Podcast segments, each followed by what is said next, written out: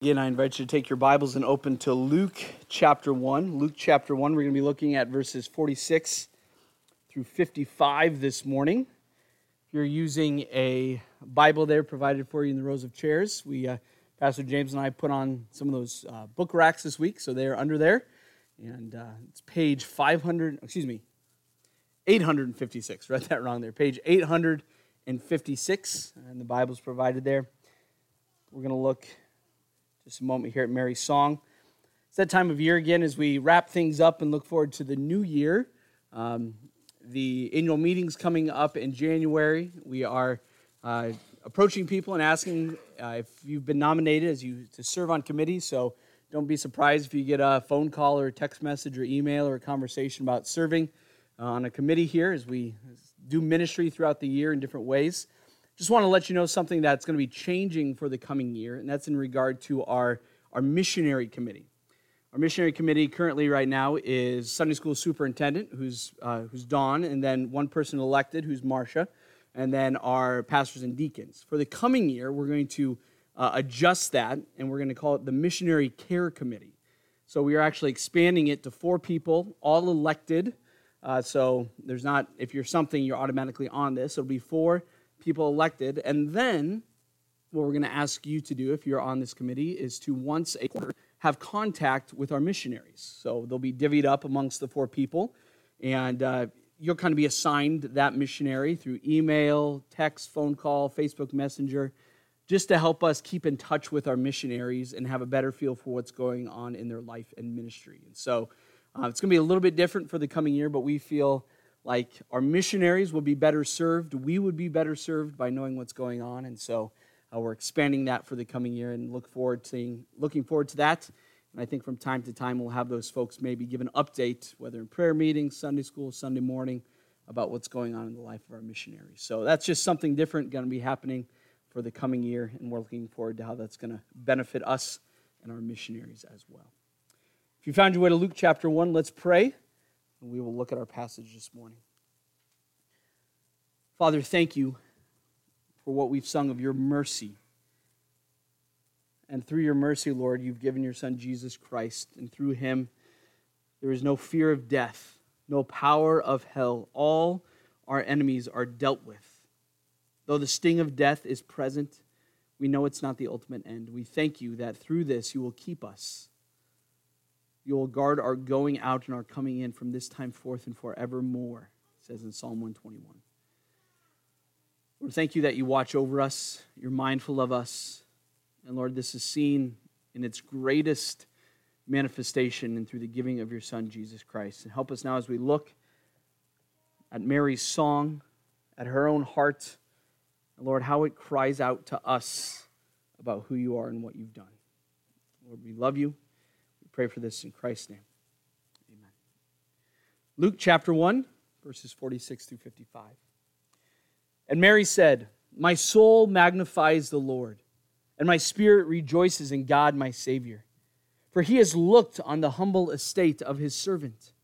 For behold, from now on all generations will call me blessed. For he who is mighty has done great things for me, and holy is his name and his mercy is for those who fear him from generation to generation. He has shown strength with his arm. He has scattered the proud in the thoughts of their hearts. He has brought down the mighty from their thrones and exalted those of humble estates. He has filled the hungry with good things, and the rich he has sent away empty. He has helped his servant Israel in remembrance of his mercy, as he spoke to our fathers, to Abraham, to his offspring forever. One of the things that I enjoy most about the, the Christmas season or this time of year is the music, the songs, right? And there's great debate, and by great debate, I mean it's people just arguing about when you can start singing Christmas songs, right? When can you turn Christmas music on in your house?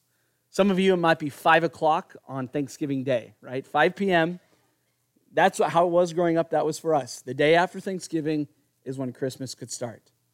But as I've grown and as we have kids, it's like, it's kind of fun to put up the tree a little bit earlier. It's kind of fun to start to think that way. Um, a pastor I served with in, in Mason City, Pastor Tim Moore, he would start listening to Christmas music in October. It's, it's crazy, right? The music of Christmas, there's something about it. It instantly brings memories to our minds, right?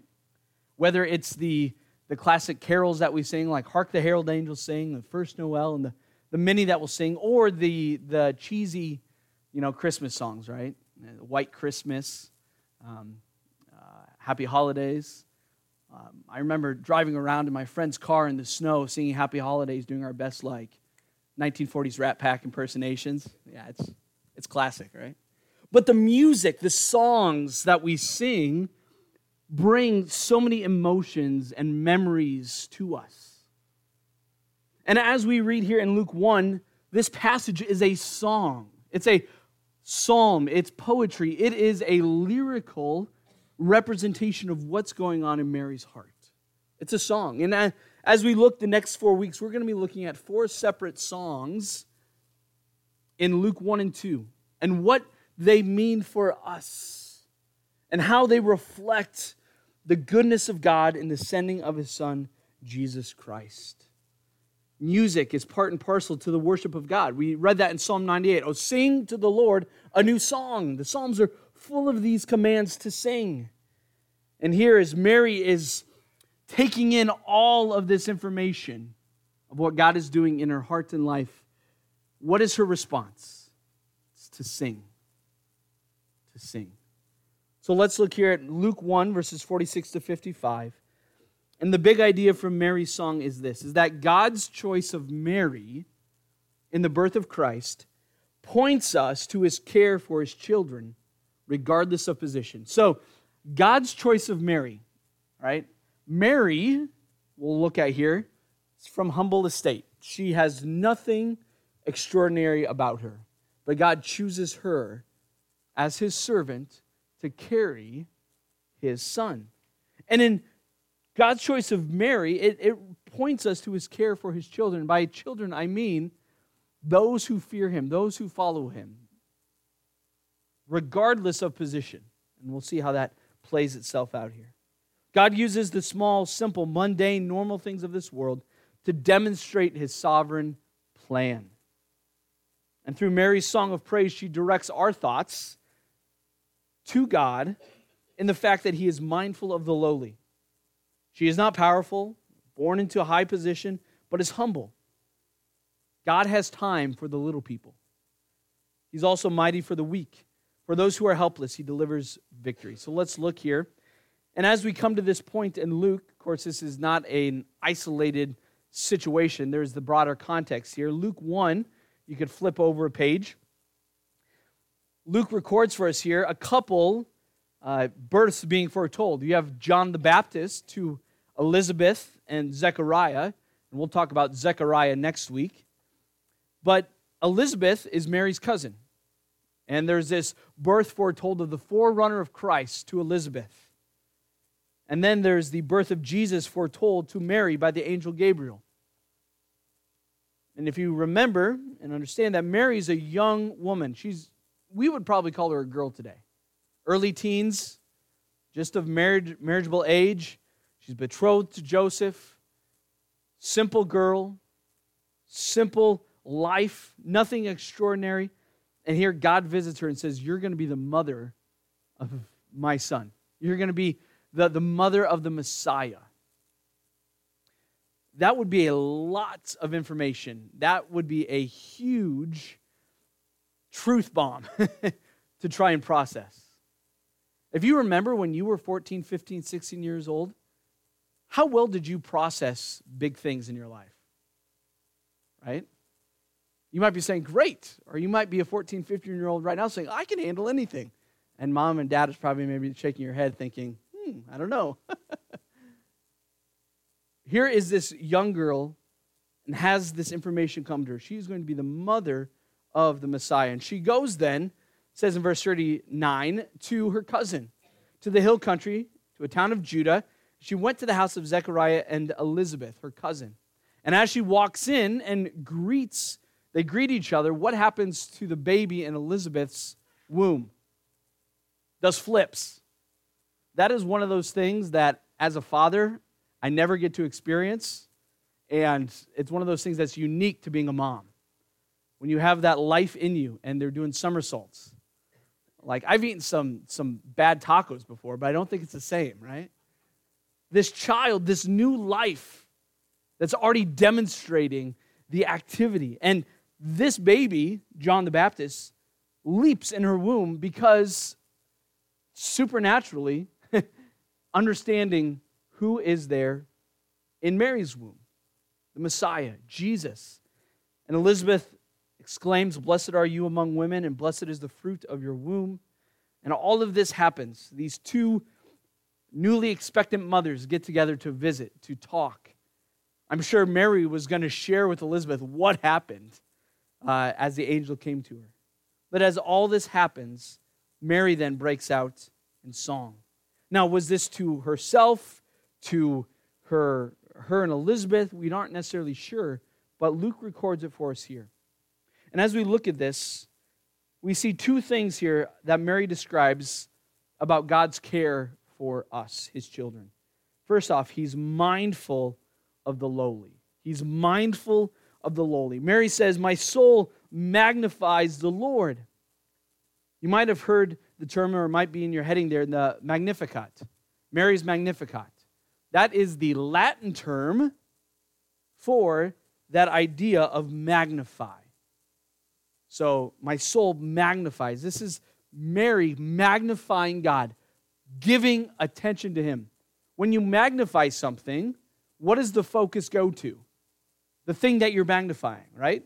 Whether it's a magnifying glass, whether it's a, a, microscope, you're seeking to make something bigger, to make that the focus. And here Mary is saying, My soul magnifies the Lord. This song is not about Mary, but it's about God and what God is doing, who God is through what he's done in Mary. Verse 47 My spirit rejoices in God, my Savior. That's a, a parallel phrase. Mary wants to make this all about God. My soul magnifies the Lord. My spirit rejoices in God. He is the one that she is rejoicing in. He is the, the focus of this song. The source of her joy is God Himself and His work and His care for His children. And this is the first thing here. As I mentioned, He's mindful of the lowly. Verse 48. He has looked on the humble estate of His servant. This idea of He has looked is the idea He perceives, He knows. It's not a, just a glance, but it's a, it's a focus, it's an understanding. He has looked, He knows. How many times have you talked to somebody or to a child or to a friend and say, I know what you're going through? The Lord knows. He has looked upon Mary. On what? On the humble estate of his servant. That term humble estate describes her position. She is not one who has wealth. She is not from one of the ruling families in Israel. She has no position, no standing, no means She's a simple girl betrothed to a simple carpenter. There's nothing special about Mary. But yet God has looked upon her, and what does she call herself? His servant. His servant. He has looked on the humble estate of his servant. There's this language here of almost an economic standing. The humble estate of the servant. This is not one who is mighty and powerful and rich, but one who is lowly and who serves. This is Mary, but the Lord has looked on her.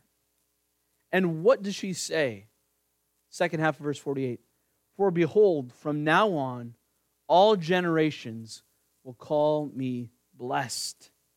If you look back up at verse 42, as Mary and Elizabeth are interacting, Elizabeth says, Blessed are you among women, and blessed is the fruit of your womb. This, for lack of a better phrase, this phrase is pregnant with a lot of meaning. it's full of so many implications. This idea of being blessed, and from now on, all generations will call me blessed. Mary has been chosen to be the mother of Jesus, the Messiah. we understand the Messiah is the descendant of David, the one who will sit on his throne forever. But even before that, the Messiah is the one from Abraham, whom God promises a great nation, and that through him all the nations will be blessed. And it even goes back to Eve, the seed of the woman that will crush the head of the serpent. And we would understand that as Eve had children, that she would think, would this be the one that would be the Messiah, the one to deliver us? And there is tradition within Jewish writers of, of the time of the kings that women, the idea of barren, barrenness was, was not good because the Messiah needed to come. And to be a mother with a, with a male son would be the fact that you could be in the line of the Messiah. Looking forward to that. And here, Mary is blessed because from her comes the Messiah. All generations will call me blessed. And Mary is blessed. Though she is ordinary in every way, God has chosen her to be the mother of Jesus. And she is blessed. There are certain traditions in contemporary Christianity, thinking of the Roman Catholic Church that raises Mary to a position uh, that she shouldn't be in, that she herself was without sin. And Scripture does not reflect that at all. Mary was a sinner like you and I. But the pendulum swing has been that we just forget about Mary. Don't think about Mary. Okay, she did her job and that, that's all she needed to do. When Scripture clearly says, no, this is a, a, a woman who is blessed by God. And she does have a special place in the sense that God used her in a very special way. She demonstrated great faith, and blessed is she among all women because of her faith, of her service, of her care for her child, Messiah. He is mindful of the lowly. He has looked on the humble estate. As we take a step back and think about this, in the sending of his son, God does not overlook the meek and the mild.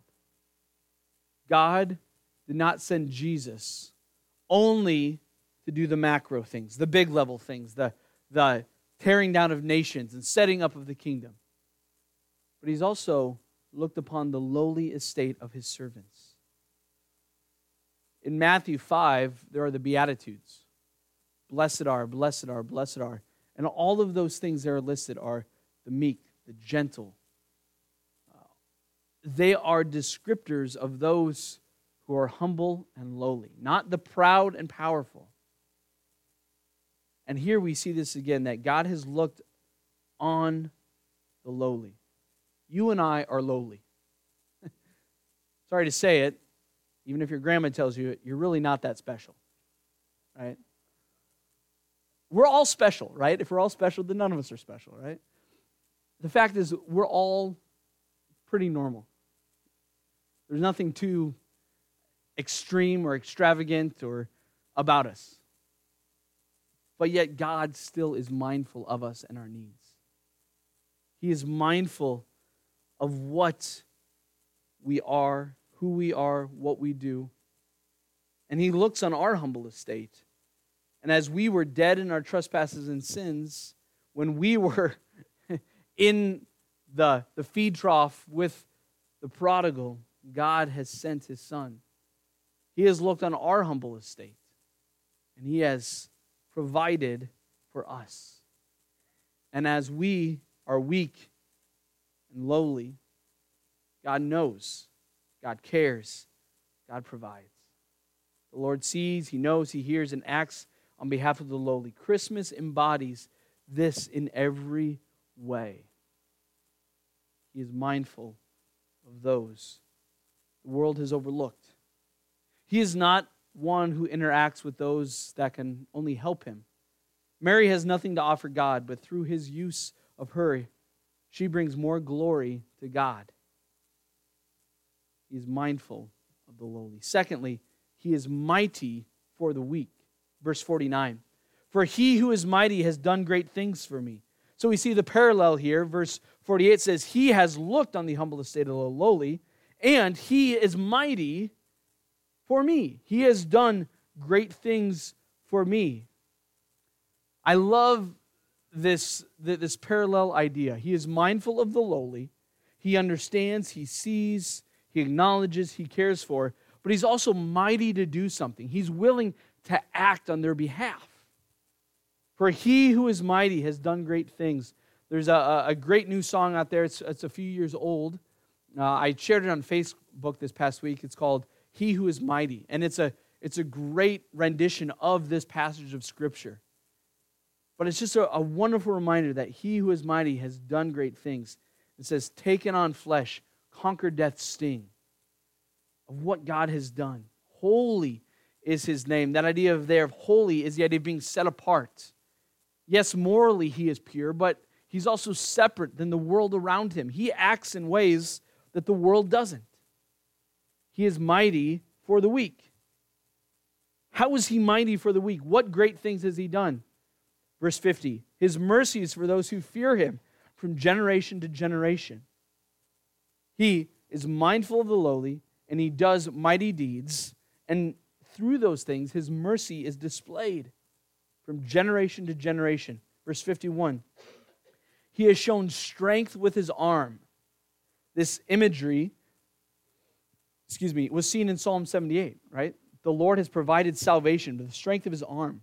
It's this, this human, uh, this human attribute given to God.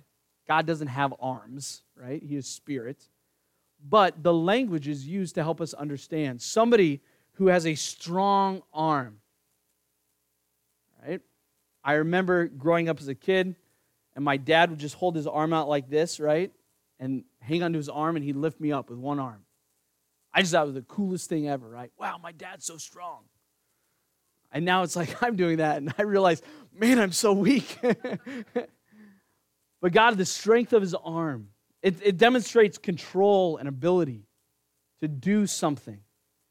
He has shown with his arm, with his hand, his strength. And, and how has he demonstrated it? Verse 51 He has scattered the proud with the thoughts of their hearts. So the proud, those who have lifted themselves up in their own minds, he has scattered them with the thoughts of their hearts. Verse 52 He has brought down the mighty from their thrones and all of this, Mary is saying, but yet Jesus hasn't even been born. And it's not like Jesus is going to start doing these things right away. He's got to grow. and he really doesn't begin his ministry until he's 30 years old. So, what is Mary speaking of? Well, she's speaking into the past, how God has demonstrated his faithfulness, his might through the nation.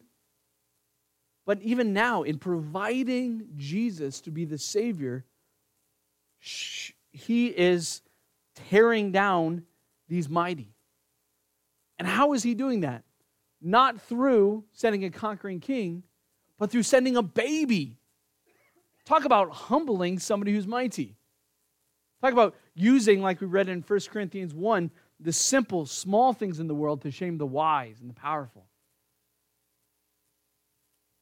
God is going to send the Messiah to save us from our sins to establish his kingdom that will rule and reign. Wow, what's it going to be like? Guess what? I'm going to send a baby. He has humbled the proud, the mighty, he has brought down from their thrones. And has he done? The end of that, verse 52 and exalted those of humble estate.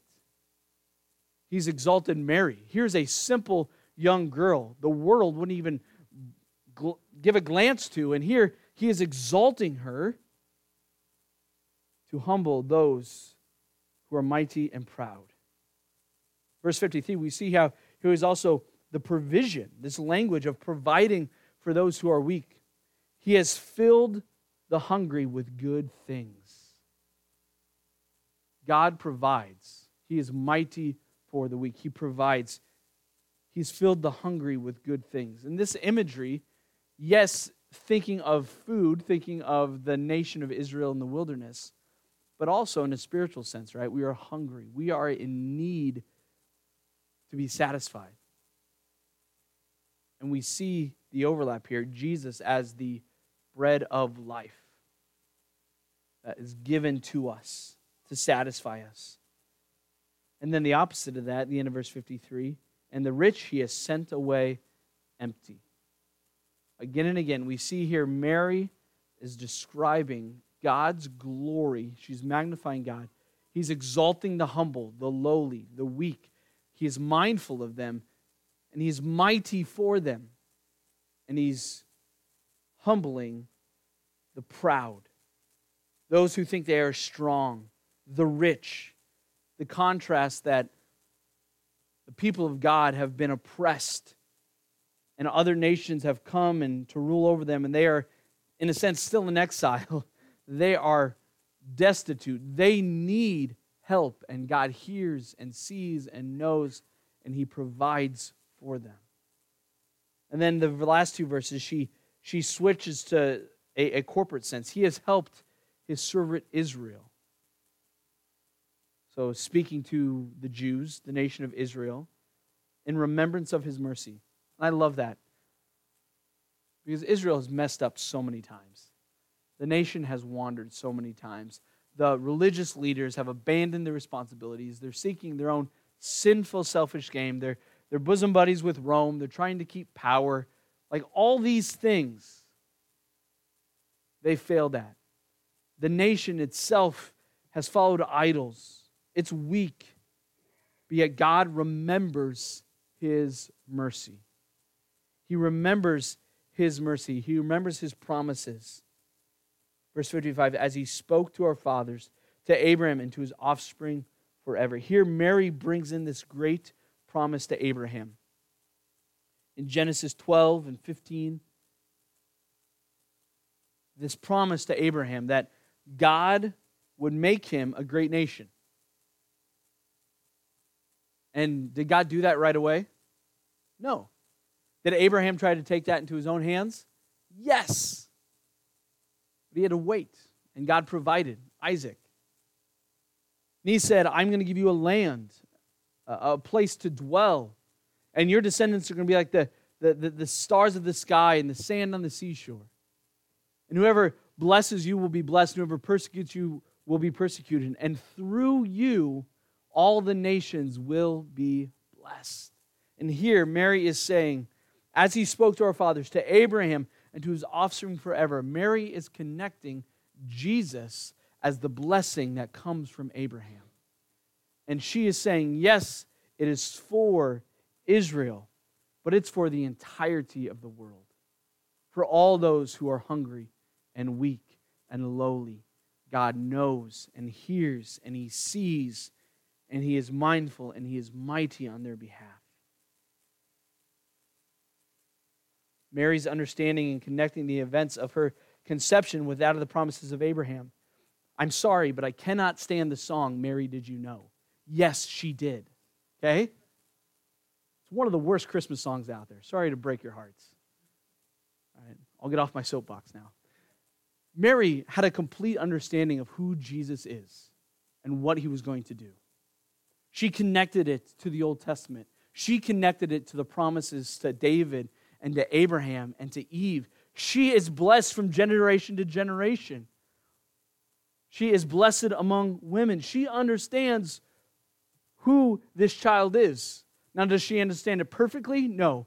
Are there times that we see her faith waver as she interacts with Jesus? Yes. But we do see her faithfulness in trusting God and understanding who this child is. He is the Messiah, the one who has come to save the people from their sins. Mary knows, Mary sees, just as God sees. He is mindful of the weak, he is mighty. Excuse me, he's mindful of the lowly, he's mighty for the weak. And here we are. You and I are lowly. when we stop and think about it, our greatest problems we are unable to fix. The fact that we are sinners in need of a Savior. We are lost. We are destitute. We are helpless to fix our problems. We are great at ignoring them or turning them into things of pride. our sin and our brokenness, we can say, Look at me. That's what the world does. They make it their identity. But God, in his gracious mercy, has caused Christ to be conceived in Mary's womb. And in doing so, has demonstrated through Mary his concern, care, and sacrifice for those who would be his children. So, as we come this Christmas season, and as we sing these songs about the birth of Christ, some things to remember that no matter who you are, you are known by God. God is mindful of the lowly. He knows you, He sees you, He hears you. God is not deaf, He's not blind, He is not limited. There are times in life when we feel that no one hears us or sees us or has concern for us. God does. God does. We are known by God.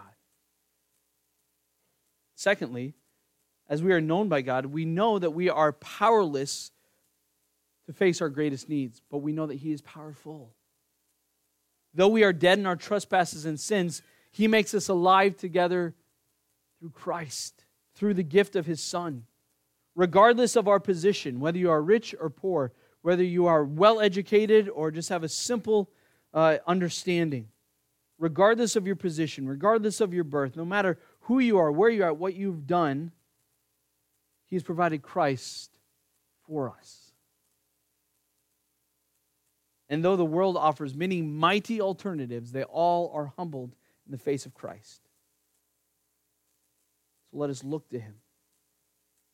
He is mindful of the lowly. He is mindful. We all kneel before the same cross. The same blood saves the richest person and the poorest person. We are all humbled at the foot of Jesus. So, as we think of God's care for us, His care is shown, yes, through Mary and her life, but ultimately through Jesus, the sending of His own Son. I love that phrase from Romans 8 He who did not spare His own Son, but willingly gave Him up, how will He not also give us all things? Christ has come God has sent his Son. He has given us him very, his very self. This is the Savior. So, as we think of Christmas and as we think of songs, of what they mean and the memories that it draws, as we look to Mary's song, let us magnify the Lord for who he is and what he's done. He's mindful of the lowly, he's mighty for the weak, and in doing so, he shows care to his children. And as the carol says, What child is this? What child is this who laid to rest on Mary's lap is sleeping, whom angels greet with voices sweet, while shepherds watch are keeping? I love this refrain. This, this is Christ the King, whom shepherds guard and angels sing. Haste, haste to bring him praise, the babe, the Son of Mary. What child is this? This is Christ the King, who has come to save his people from their sins. God has care and concern, and he's saved us as well. Father, we thank you for your word. We thank you that through the weak things that you display your power. Lord, in things that we think are hopeless, you call us to hope in you. We thank you for Christ. We thank you for your use of Mary. And blessed is she among women, Lord, the mother of the Savior. Thank you for her faithfulness. And Lord, through her song, we are reminded of your work on our behalf. It is all about you. Lord, in the way that you have chosen the humble things in the world to shame the wise, the weak things to break down the powerful, to bring more glory to yourself. Lord, we love you. We pray in Christ's name.